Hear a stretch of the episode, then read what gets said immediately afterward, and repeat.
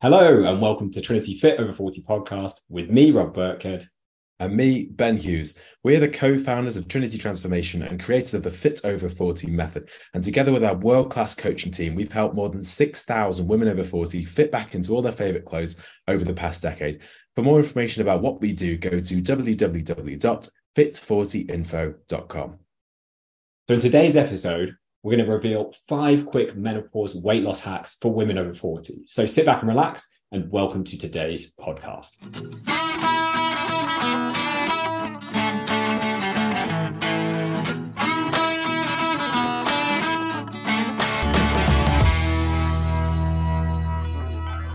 So, Rob, we've worked with so many women over 40 who are struggling to lose weight around menopause, but was struggling to see any movement on the scales, no matter what they tried these women were trying all the things which works in their 20s and 30s, but then stepping on the scales at the end of the week and seeing zero movement. And for many of these ladies, this was this was starting to have a big impact on their confidence, on their self-esteem, making it really difficult for them to enjoy life to the fullest.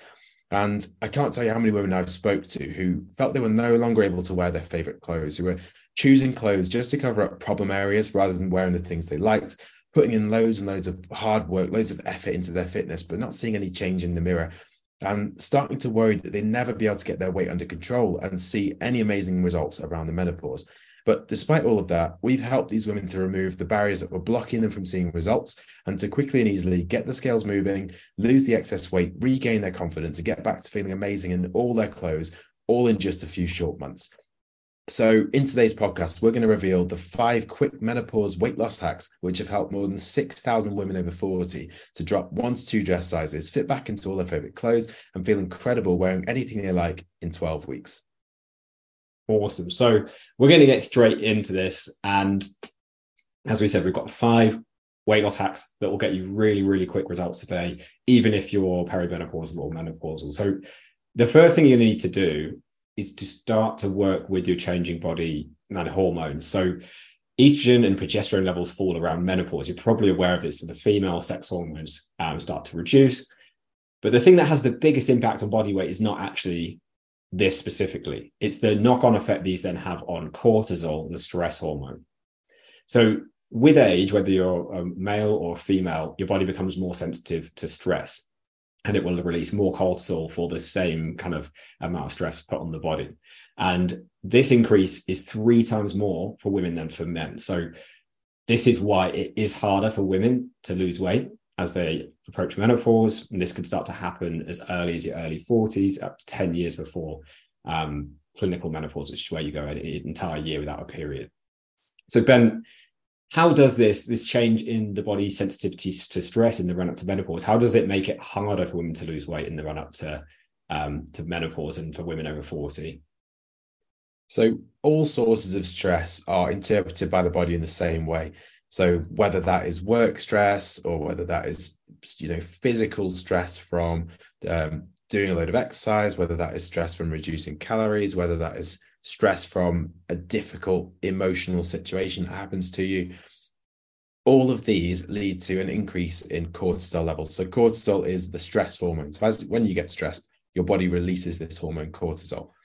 If stress levels are too high for too much of the time, you basically end up with what's called chronically elevated cortisol, meaning your cortisol levels are always high, they're always spiked. And the, the thing with cortisol is like if it spikes for a short period of time, it can be beneficial. It's kind of the body's natural reaction to stress. But what's abnormal is when you're kind of stressed 100% of the time, 24 7.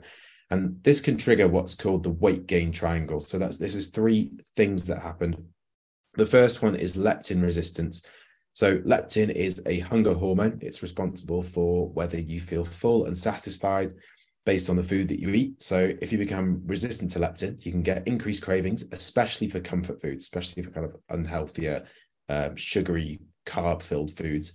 Next thing that can happen is insulin resistance. So insulin is a storage hormone which kind of influences the way that your body deals with calories. So if calories come in, uh, your insulin levels will depend on you know they will determine whether you're going to store that as body fat and how you're going to deal with those calories. So, if you start to develop insulin resistance, this can increase fat storage, especially around the middle area, which is why so many people, as they get older, um, get what's often referred to as the middle age spread. So, that that slow sort of gaining of weight around the middle area. And the third thing that can happen is thyroid deregulation. So the thyroid is a hormone which is responsible for your metabolism. So that's kind of the, the flow of calories in and out into your body. So kind of how many calories your body burns over the course of the day. So if you get thyroid deregulation, it essentially slows down your metabolism. It slows down the rate at which your body is burning and using calories. And all of these things together, they put your body in a state where it's wanting to cling onto excess weight, especially around the middle. And it's a state where it's going to be easier for you to gain more weight, again, especially around that middle area. So to combat this, to avoid that weight gain triangle, you basically need to keep stress on the body low to moderate. So you want to avoid anything which is high stress. So, Rob, what would be kind of your recommendations if we want to avoid overstressing the body with what we're doing in terms of fitness and, and, and other other factors? What would be kind of the key things to focus on? Yeah, so we might not be able to change stress from certain things. So work, you know, most people are going to have to still go to work. You can't just go and live in a cave you've probably still got family responsibilities, whether it's caring for aging parents, whether it's looking after children, even if they're grown up, or both. But the things you can really influence are your kind of diet choices, your exercise choices, and your lifestyle choices. And a lot of people are um, kind of getting this wrong around menopause and making things a lot worse. So the quickest fix for this is to stop doing things that spike stress levels too much. So, really intense forms of exercise, things like HIIT training, things like gym classes, things like spinning, they work really well for people in the 20s and 30s. They can tolerate a higher level of stress because their hormones are not changing um, around menopause, and potentially, potentially, other parts of their lifestyle are not as stressful as well. But as you approach menopause, we've talked about that sensitivity stress increasing. This stuff is just going to make that way, way worse. It's like you dropped your phone and smashed it, and then you just start stamping on your phone um, you make it a hell of a lot worse than you need to. You may have been fixable. You can still see good results around menopause if you do the right things and you stop overstressing the body. So, with exercise, it's stopping those really extreme approaches. If you're also not super fit and you don't find running easy, running is another one that's just going to be really, really stressful on the body. So, again, it's not a good choice. Even if it's like couch to 5K, it's probably going to be too much. I'd always recommend people lose the weight first, then investigate like other types of exercise they'd like to do um, once the weights come off because it will stress the body a lot less if you're not carrying extra weight whilst doing that exercise. The other side of this is then diet. So avoid starvation diets. These are really, really stressful on the body. They'll spike cortisol levels really, really high. So it's, it's like 800 calories a day, 1200 calories a day. Those are all super low. They're way lower than pretty much anyone can eat without spiking their stress levels. And around menopause, this is actually going to make the body cling on to fat and do everything it can to, to stop you losing weight. Same thing goes for shake diets, they're often super low calorie as well.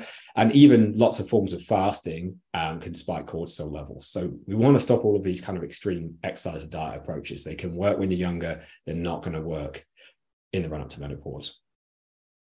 Got it. And other than kind of making better choices and avoiding these higher stress forms of exercise, higher stress forms of dieting, mm-hmm. is there anything else that we can do? Are there any other kind of factors that can influence this as well? Yeah, so I think there's a lot of things you can do with your lifestyle as well that we help clients to do. So, first of all, we'll come on to this in a bit more detail, I think, but food choices can make a big impact on on the stress on the body as well. So, processing uh, processed food can be really, really hard for your body to deal with. Um, alcohol, things like this. So, we want to improve food choices. We'll go into that in more detail but other things as well so sleep which is something often people can find really really difficult to to sleep well around menopause. There's a lot of things you can do to actually improve sleep around menopause from actually physically tiring the body out through regular exercise and the right kind of exercise um, to avoid working too late to avoiding drinking alcohol or caffeine regularly um, which are the other two things i'd recommend as well not just because of sleep um, that people avoid having too often to manage stress levels. But if you can affect all of this, I think we were talking just before, Ben, about how you were speaking to a client last week, and we speak to people like this all the time who uh, was sleeping way, way better um, after just a few weeks on the program. Um, did she say kind of what she thought made the difference? Because obviously, I'm guessing she hasn't changed anything with her hormones. I'm guessing she was perimenopausal or menopausal. But do, was there anything specific, or was it all of the stuff we're talking about today that she was doing to improve that sleep? I think it's mostly just just what you've been talking about. So, for example, being in that regular exercise routine, which means you're actually tired when you come to sleep, um, making better food choices, being better in terms of things like reducing caffeine, reducing alcohol to improve the quality of your sleep. Uh, I think all of those.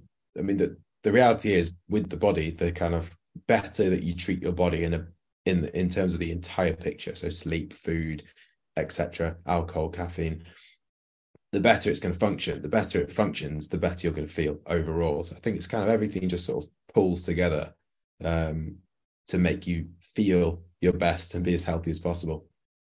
Yeah, so we need this like holistic approach, right? So we need to look at everything, not just let's just do this one diet where we cut carbs out, or let's just do this HIIT program, which is obviously not right either, as we talked about today. But we need to look at the whole picture um, and it sounds really complicated, I think, when we talk about so many different things, but it's actually a lot simpler than people think.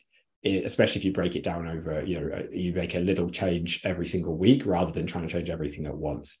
So the thing I kind of mentioned there that we didn't really get into detail on, I think we should definitely discuss in more detail, is food choices because these have a big impact on um, the stress levels the body's put under and and um, hormonal changes around menopause as well. So how should women be thinking about food choices then in the run up to menopause, you think? So one of the key things is to avoid specific hormone disrupting foods. So there are certain foods in in the program we have a, a kind of framework we use around it with our clients, which we call WADS foods. So WADS stands for wheat, alcohol, dairy, sugar. So W A D S. And all of these foods are highly processed. So you can tolerate these much better in your 20s and 30s, but in the run up to menopause, they will wreak havoc on your hormones if you have them in kind of too high, too high a quantity. These can all make menopause symptoms worse. They can disrupt sleep, they can ruin your energy levels, and they can stop you losing weight effectively as well.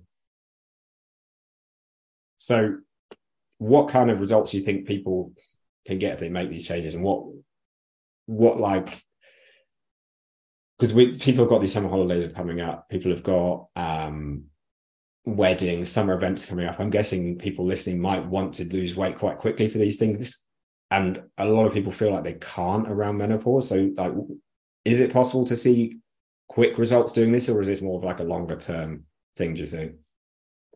I think with this specifically, um, it's definitely possible to see some some fast results. And one of the main reasons we do this, we do a, a, period at the start of the program where all of our clients avoid these foods. They avoid wheat, alcohol, dairy, and sugar just for kind of a short period of time. So, you know, around about two weeks or so. And one of the reasons we do this is because we want to get people quick wins at the start. We want someone to sign up with us and then they start seeing some quick wins. They start getting better energy levels. They start seeing the weight go down the scales. Their clothes start feeling better they start sleeping better. All these things kind of start happening quickly and then that gives momentum to kind of move forwards. But if you're thinking you know you want to get some quick results for summer for holidays or weddings or whatever you've got coming up this can be a really good way to do that. And you know we've seen clients lose over a stone just cutting these foods out for two weeks and often they comment on how much more energy they have too. So i've got a, a quick testimonial here. I'll just share this message that we got here from uh, one of our clients jenny.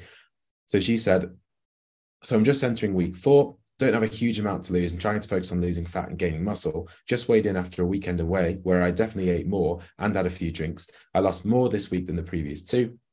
I've lost 5.5 pounds in three weeks, mostly body fat. What is this witchery? The best part about all of this, my old clothes are almost fitting again, and I'm feeling so much stronger physically and mentally. Thank you for all being so inspirational every day, as it really does help me stay on track. So, just goes to show like you can see some amazing results in a short period of time if you follow the wrong the right strategy. So you know if if you are menopausal if you are kind of in your 40s that doesn't mean to say that you're not able to see fast results. So again just to kind of uh, reiterate those foods to cut out were wheat alcohol dairy and sugar. So that's the food side of things. What about exercise? Like what should people be doing in the run up to menopause about exercise so as you mentioned before, Rob, like you want to stop doing those things that spike stress levels too much. So stop doing things like HIIT and spinning and gym classes and running, these kind of highly stressful forms of exercise. But instead, you want to basically swap cardio for a better form of exercise. What we tend to recommend to people is what we call list training, which I'll I'll go into detail on that in a second. But with cardio, just because kind of you sweat a lot doesn't mean it's effective. So a lot of people they relate the fact that when they did a, a workout, they felt tired afterwards and they sweat. They think, you know, those are the two factors that mean that was a good workout. And if you haven't sweated and you don't feel absolutely exhausted, then it wasn't a good workout. But the reality is this isn't the case. Um, any workout where you know you've you've absolutely been sweating buckets, you've had your heart pounding out of your chest, they're all going to spike stress levels and they're going to trigger that weight gain triangle and put the body in a state where it's harder to burn fat and it's harder to lose weight. The, the other thing about them as well is they're what's called catabolic. So, what that means is they burn muscle. So, if you're losing muscle, you're going to get less tone, you're going to feel flabbier, you're going to feel saggier. Um, then the next disadvantage is those forms of exercise, high intensity forms of exercise, can be high impact as well. So, for example, if you're doing like a HIIT session, high intensity interval training session, and it's got things in like burpees, or you're doing like jump squats or anything like that, which is quite kind of high impact, that can exacerbate joint aches and pains. And for menopausal women, especially, um, one of the effects that happens when you get a reduction in your estrogen levels, estrogen is a natural lubricant which which usually serves to lubricate your joints. So as your estrogen levels start to decrease around menopause, that can mean that you're more susceptible to having joint issues, joint aches, and joint pains. And a lot of our clients, um, they find that they do start struggling with things like achy knees or hips or shoulders, etc.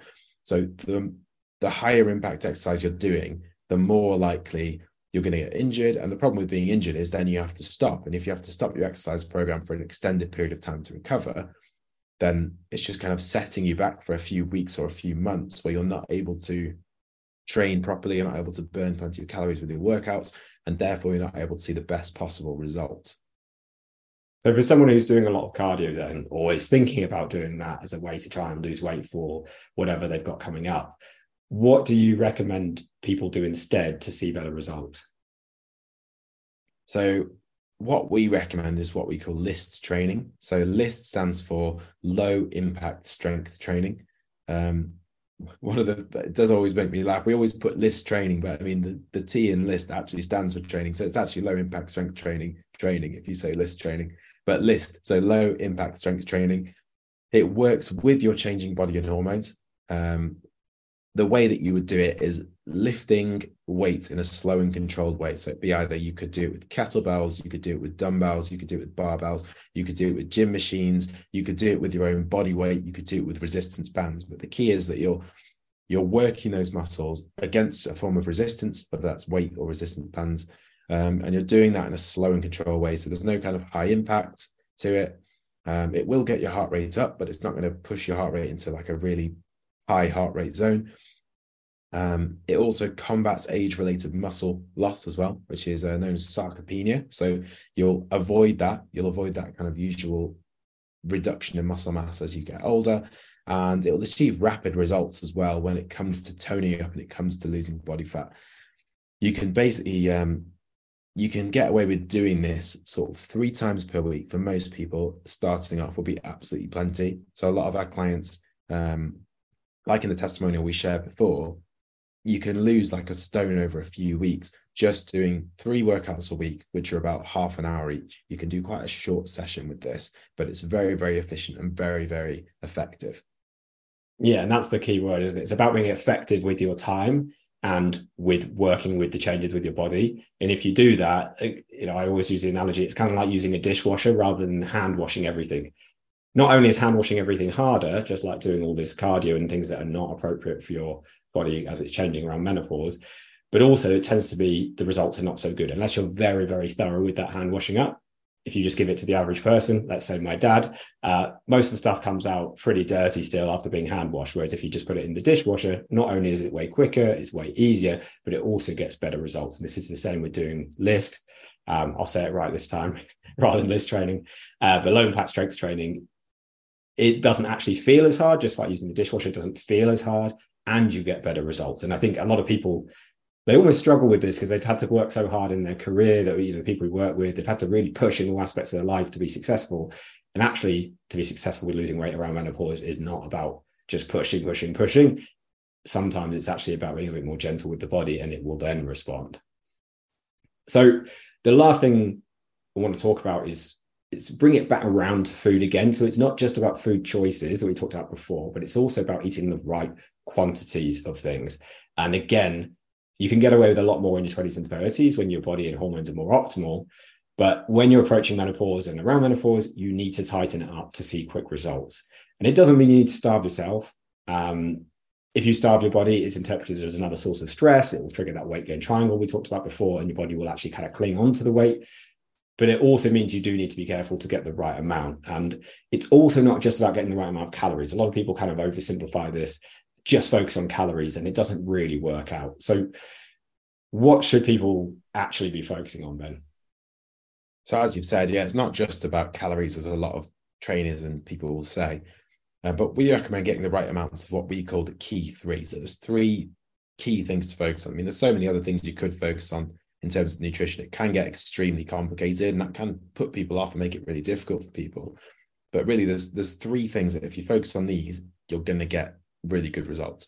So the first one is calories. So making sure that you aren't taking in too much food per day. At the end of the day, you know, if you're if you've gained weight, if you're heavier than you want to be, um, it's because you've taken in more calories than you've burned. So you, you've you've got to address that first of all. You can't be kind of overeating. You also don't want to be undereating. You want to be eating the perfect amount for you, which um, for most people who we work with, it's usually probably more calories than they're used to on their average kind of diet plan they're following. The second thing is protein. So protein is really important for um, helping you to grow and build muscle, helping you to recover from your workouts. It's also just been shown through studies that people who eat a higher protein diet, um, in like a study of two groups of people who are both trying to lose weight, if you give one group of people a higher protein diet, they see better results in terms of weight loss overall. The third thing to focus on is fiber. So fiber is you know, typically what you'll find in most of these sort of fruits and vegetables, anything that's sort of really healthy whole foods will be high in fiber. And for most people, they're eating too little protein, too little fiber. And the main result of these is that they'll feel hungry all the time. They won't feel full, they won't feel satisfied, which then leads to them eating too many calories over the course of the week, sometimes without realizing it because they're just kind of either eating towards eating just in term um, in terms of their own sort of cravings and their own hunger, or they're also eating foods that they don't realize are adding a lot of extra calories. Things like lattes or wine or crisps or nuts and biscuits. They just they you know people find themselves just picking at things when they're feeling hungry, when they're sort of not feeling full and satisfied, and that quickly adds up to too many calories. So if you focus on getting the right amount of the key three, especially protein and fiber, the weight will fall off a lot quicker than you think. But also at the same time, that weight will fall off quickly. You'll see really good results, but you won't feel hungry. You won't ever feel like you're starving. You won't feel kind of unsatisfied. You'll feel very full, very satisfied, but see amazing results. So, Rob, I know we have loads of examples of this, but can you give us a quick example of what can happen if you get things right in terms of your nutrition and the, the key three? Yeah, so I've got a quote here from Katie. So Katie's age 51. She's perimenopausal as well. And this is what she submitted in her week four check in to her coach, Simone. So she said, It's been four weeks and I've already lost one pound, uh, one pound, one stone, and three pounds. So for the first time in ages, I'm feeling positive and happy, more steady emotionally, and I now have confidence I'll eventually reach my goal. My clothes are beginning to loosen. I'm optimistic for being able to fit into my clothes by summer. I'm managing the tracking no problem. I can stick within the calories, yet still not over restrict, which is where I've failed so often in the past. I hardly have any food cravings and I'm not experiencing blood sugar highs and lows. I'm also enjoying the workouts and Simone has helped me adapt them around my shoulder injury and I'm looking forward to feeling stronger. Amazing. And if you want to find out more about the plan that Katie followed, if you head over to www.fit40info.com, you can find all of the information and all of the details on that page. Awesome. So that just about wraps up today's podcast. Thank you so much for joining us. We'll catch you next week for another episode, and we'll see you then. So, thank you for listening to today's episode of the Trinity podcast. If you've enjoyed today's episode, don't forget to hit that subscribe button inside your podcast app so you don't miss future shows. And also, please leave us a quick review. It only takes two minutes. We do all of these shows completely for free to help you. So, we'd really appreciate a quick review if it's helped you at all. So thank you again so much for listening, and we'll catch you next week for the next episode of the Trinity Podcast.